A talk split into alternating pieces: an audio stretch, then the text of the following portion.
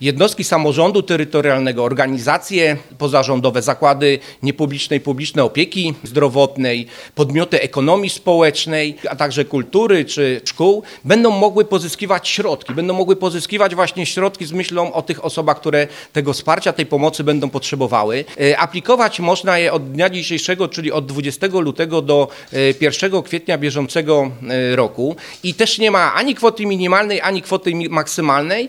Wnioskodawcy sami będą e, mogły podjąć decyzję, o jakie środki chcą e, aplikować. I to jest bardzo e, słuszne i dobre, z tego względu, że też te środki to są w wysokości 90, drodzy Państwo, 5% refundowane ze środków Unii Europejskiej, czyli wkład własny około 5%.